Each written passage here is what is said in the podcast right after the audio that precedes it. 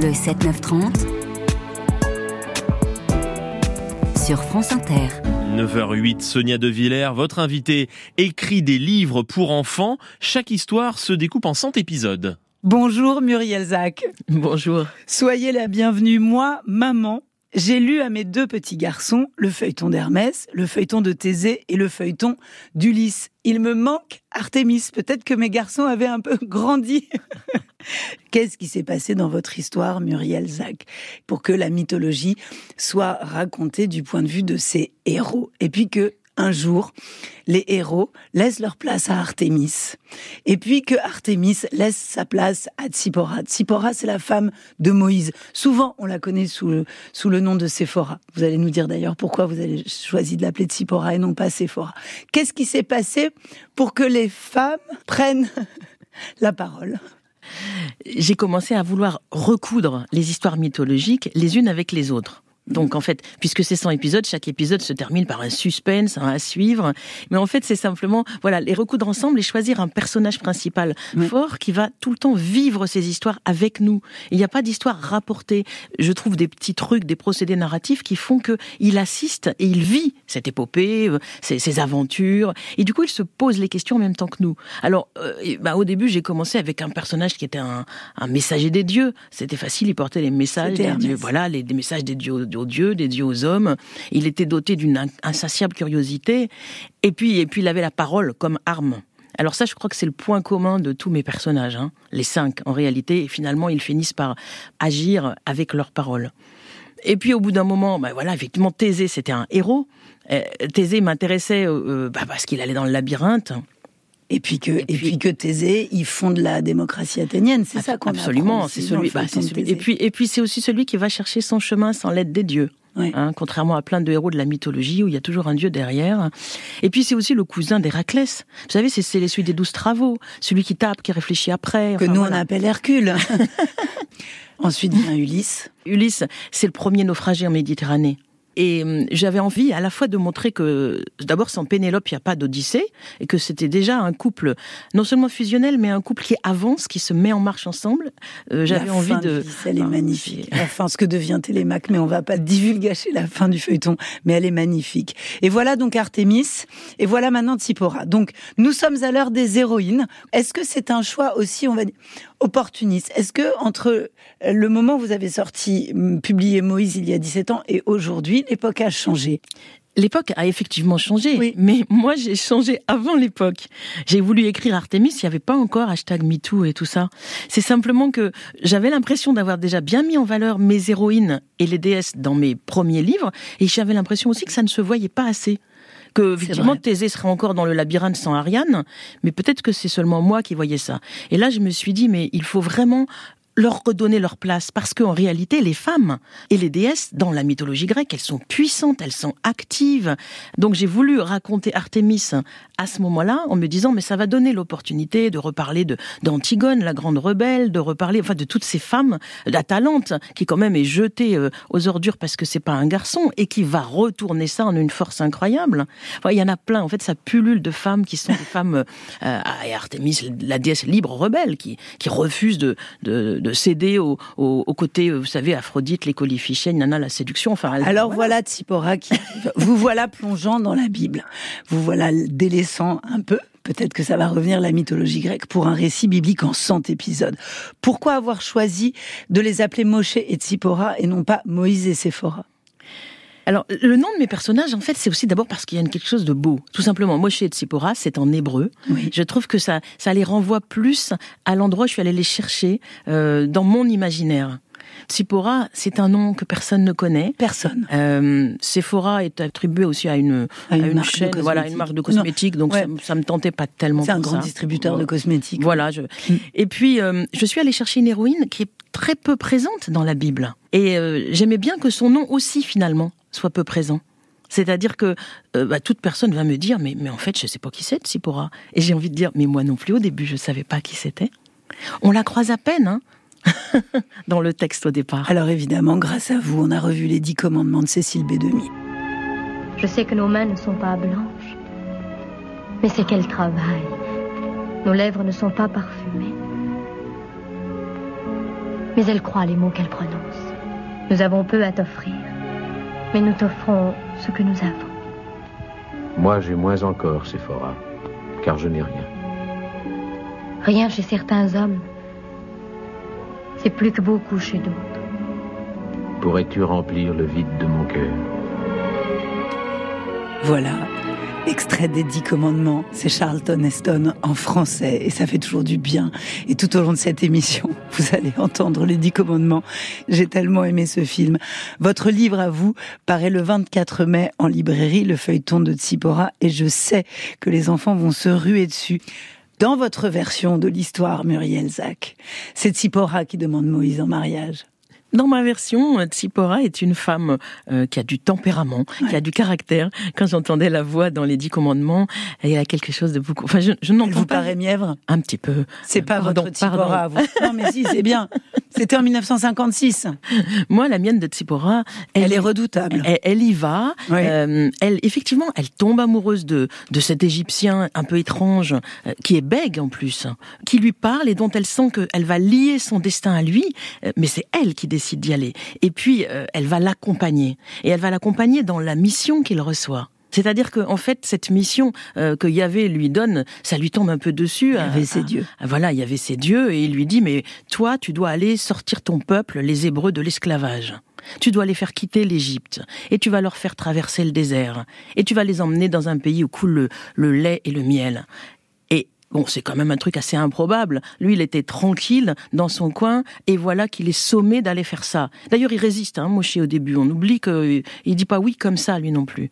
Et elle, Tsippora, elle va prendre fait et cause pour lui et pour eux. Et sans elle, il n'y serait pas arrivé. Moi, je vous le dis.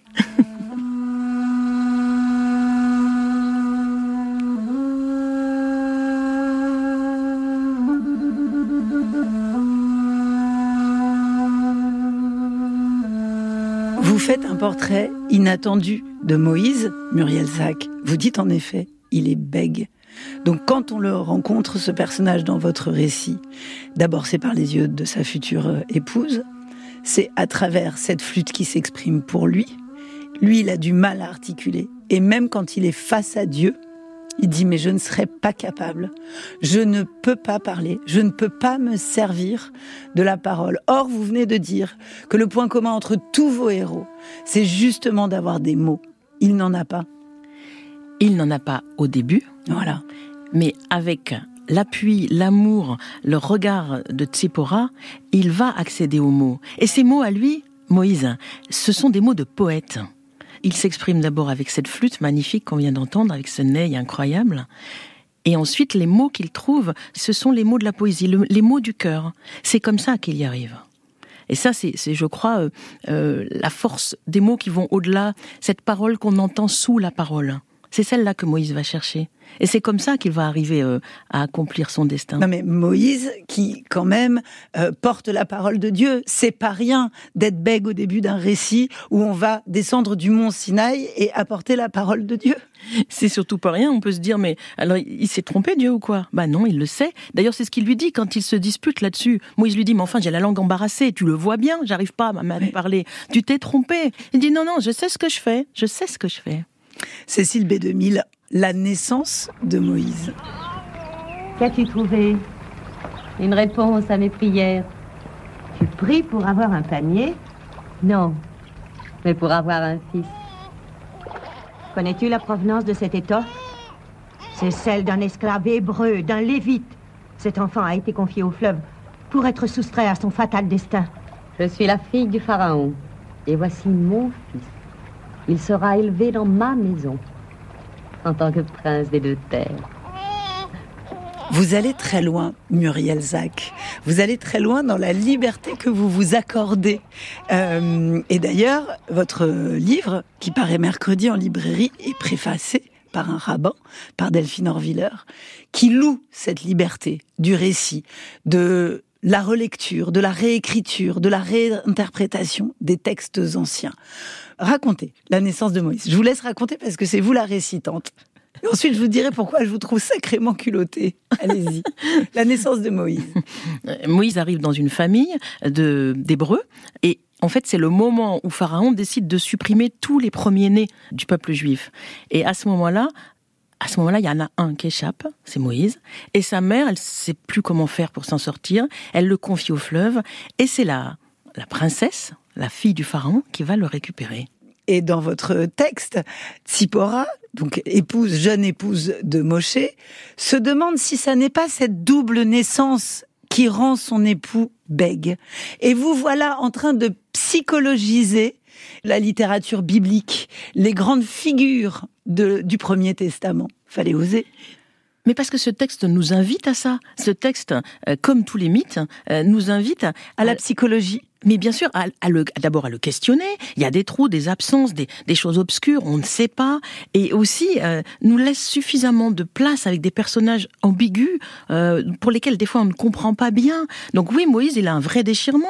Il est né dans un peuple, il a été recueilli, sauvé, et il a grandi dans un autre. Il est entre les deux peuples, il est entre les deux mers. Il est entre deux dieux. Et entre deux dieux aussi, bien sûr. Enfin, donc il ne trouve pas ses mots, il n'a pas de père, il a deux mères, il a deux dieux. On comprend qu'il ne trouve pas ces mots. Ah oui, quand même, il démarre lesté dans la vie. Vous écoutez France Inter, mon invitée s'appelle donc Murielle Szac. Évidemment, avec vous, nous allons fendre la mer Rouge et nous allons sortir le peuple hébreu d'Égypte.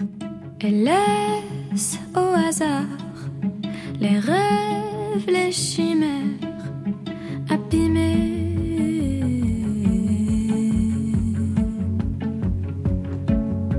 Elle laisse le brouillard, la pluie et le goudron mouillé.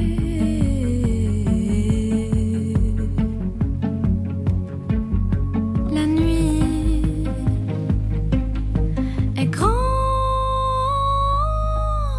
ce soir. Elle part vers l'est, l'envol est grand, le cœur au.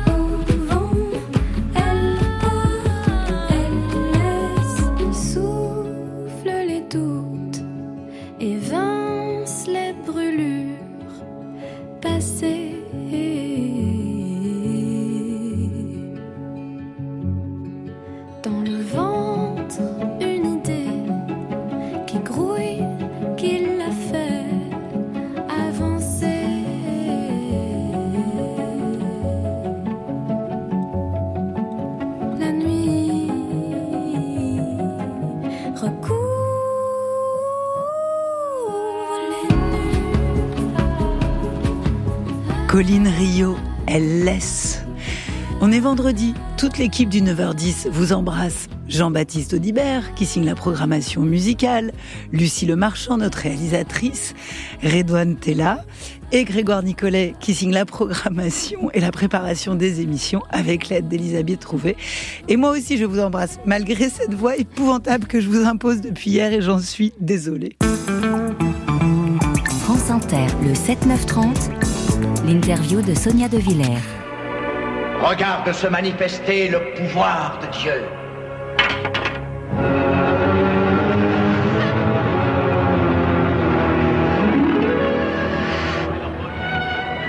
Mère! Il a changé son bâton, Cobra! Il m'a donné un bâton pour régner sur les scorpions et les serpents. Mais Dieu en a fait un sceptre pour régner sur les rois. Écoute sa parole, Ramsès, et obéis. Alors nous, évidemment, on s'est amusé à retrouver Moïse au cinéma.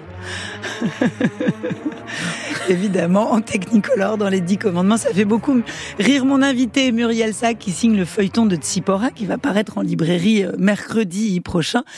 Plusieurs fois, Tsippora est confrontée à la puissance du dieu des Juifs. Et plusieurs fois, Tsippora se met en colère. Elle lui en veut à ce dieu des Juifs. Elle lui en veut d'être cruelle. Elle lui en veut de piéger les hommes. Elle lui en veut de les abandonner. Oui, et elle demande des comptes à Yahvé. Elle lui demande des comptes de son manque de compassion. Pourquoi est-ce que finalement, il envoie son homme affronter Pharaon, et puis en même temps, il endurcit le cœur de Pharaon? Mais ça veut dire quoi, ça? Ça veut dire que pour réussir à faire sortir son peuple, il faut qu'il y ait de la souffrance encore. Donc ce peuple qui avait beaucoup de souffrance, et Dieu, il était où là? Il était aux abonnés absents. Elle est en colère, Tsippora. Mais elle est en colère face au drame de Sodome et Gomorre. Elle en veut à Dieu d'abandonner les habitants et de ne pas répondre à leurs prières. Elle est en colère, elle est même choquée face au sacrifice que Dieu demande à Abraham de sacrifier un fils. Elle est outrée. Elle est outrée et en même temps... Et elle en veut à Abraham d'obéir à Dieu. Et ensuite, parce qu'elle est accompagnée par un personnage très facétieux, justement dans le passé, qui est le prophète Élie, il l'aide un tout petit peu à réfléchir et il lui dit « Mais attends, tu es vraiment sûr que, par exemple, c'est la voix de Dieu qui lui a vraiment demandé à Abraham? Ou c'est pas lui, dans son inconscient, qui s'est dit « Je le fais pas ». En fait, il lui fait toujours... décaler son regard, parce que c'est mystérieux en fait cette parole de Dieu. Est-ce que tout le monde n'est pas en train de l'interpréter? Alors voilà, ça met le doigt évidemment sur le cœur de votre travail aussi, c'est-à-dire que ce que vous faites jouer au prophète Élie, Murielle Szac, c'est sans cesse la question de l'interprétation, de la réinterprétation, de ce qu'on appelle le texte. C'est-à-dire, est-ce que le texte doit être pris de manière littérale? Est-ce que le texte est immuable? Ou est-ce que le texte est entre les mains des hommes et de leur intelligence ? Mais vous savez, il est tout sauf immuable, puisque, en fait, il n'y a pas de texte littéral. Moi, c'est la grande découverte que j'ai faite en travaillant sur cet ouvrage. C'est que suivant les traductions, l'hébreu étant tellement polysémique, vous pouvez presque faire dire tout et son contraire à beaucoup de choses. Par exemple, on vous dit, moi j'ai toujours cru que Moïse, ça voulait dire sauver des eaux. Ben non, apparemment, ça pourrait être largement aussi sauveur des eaux, ce qui ne dit pas du tout la même chose. Ève n'a pas commis de faute. Et Ève, il n'y a pas de péché original. De quoi parlons-nous? En réalité, dans le texte, ça n'est pas écrit. Donc c'est suffisamment obscur et sujet avec des espaces d'incompréhension. C'est magnifique comme texte parce que ça vous laisse tout le temps votre espace d'interprétation. Sauf que c'est une approche extrêmement libre et libérale d'un texte religieux. Et vous savez très bien que là, vous ne manipulez pas de la mythologie, vous manipulez un texte qui est aussi le fondement d'une religion. Donc il y a mille et une manières chez les religieux de lire le texte et mille et un rapports au texte. Et donc il y a une frange de la religion, une frange des observants, des croyants, des pratiquants, qui n'a pas ce rapport aussi libre au texte. Oui, mais moi je pense que ce texte appartient à tout le monde. Il appartient aux croyants, dont je respecte la croyance infiniment, et aux non-croyants. C'est-à-dire que nous avons tous affaire avec ce texte qui est un des fondements de nos civilisations. Et donc, à ce titre-là, j'ai le droit, je m'autorise, et nous sommes tous autorisés à venir le questionner, parce que ce texte est puissant et fort avec ses mystères, avec ses trous, et aussi avec ce que Michel Tournier appelait ce bruissement des histoires qui nous accompagne depuis le berceau jusqu'à la tombe. Si ces histoires sont vivantes, c'est bien parce que nous, les écrivains, nous avons cette autorisation aussi d'en refaire matière littéraire pour aujourd'hui. Il y a ceux qui considèrent le mot sacré comme justement intouchable. C'est pas ça, sacré. Sacré, c'est justement nous laisser à nous la place de nous y retrouver, croyants, non-croyants. Vous savez, quand j'écrivais sur la mythologie grecque, j'ai pas demandé à mes lecteurs de croire en Zeus et à l'Olympe. Donc moi, ce que je leur propose, c'est pas de croire à quelque chose, c'est de voir. Et de voir ce texte, ces histoires fabuleuses, magnifiques, qui nous font réfléchir à nous, les humains, à notre statut d'humain, à peut-être quelque chose de plus grand que nous, je ne sais pas ce que c'est, personnellement, mais qui en tout cas nous met en marche, à savoir si le ciel est vide pour nous aider, alors comment on réagit? Est-ce qu'on agit justement, par exemple comme la reine Esther, qui va se mettre en marche puisque finalement Dieu est silencieux? Voilà. Et puisque c'est une affaire de femme puissante, ce feuilleton de Tsippora. En fait, moi, ce qui m'intéresse dans toutes mes héroïnes, toujours, c'est comment on est libre finalement de choisir son destin, malgré ce qu'on vous donne sur les épaules. Malgré d'où vous venez, malgré ce qui arrive, l'endroit où vous grandissez. En fait, vous êtes toujours libre de choisir, de résister, de vous taire, de vous cacher, de vous enfuir, d'y aller. Ça, c'est vraiment la force des héroïnes. Merci beaucoup, Murielle Szac. Le feuilleton de Tsippora, un récit biblique en 100 épisodes, sort mercredi en librairie. Il est préfacé par Delphine Horviller. Je voulais préciser aussi qu'en ce moment, en librairie, il y a Elefteria qui est sorti, votre roman pour les grandes personnes, aux éditions Emmanuel Colas.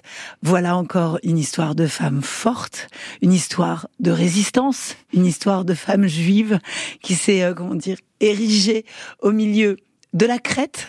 Oui. Tiens donc.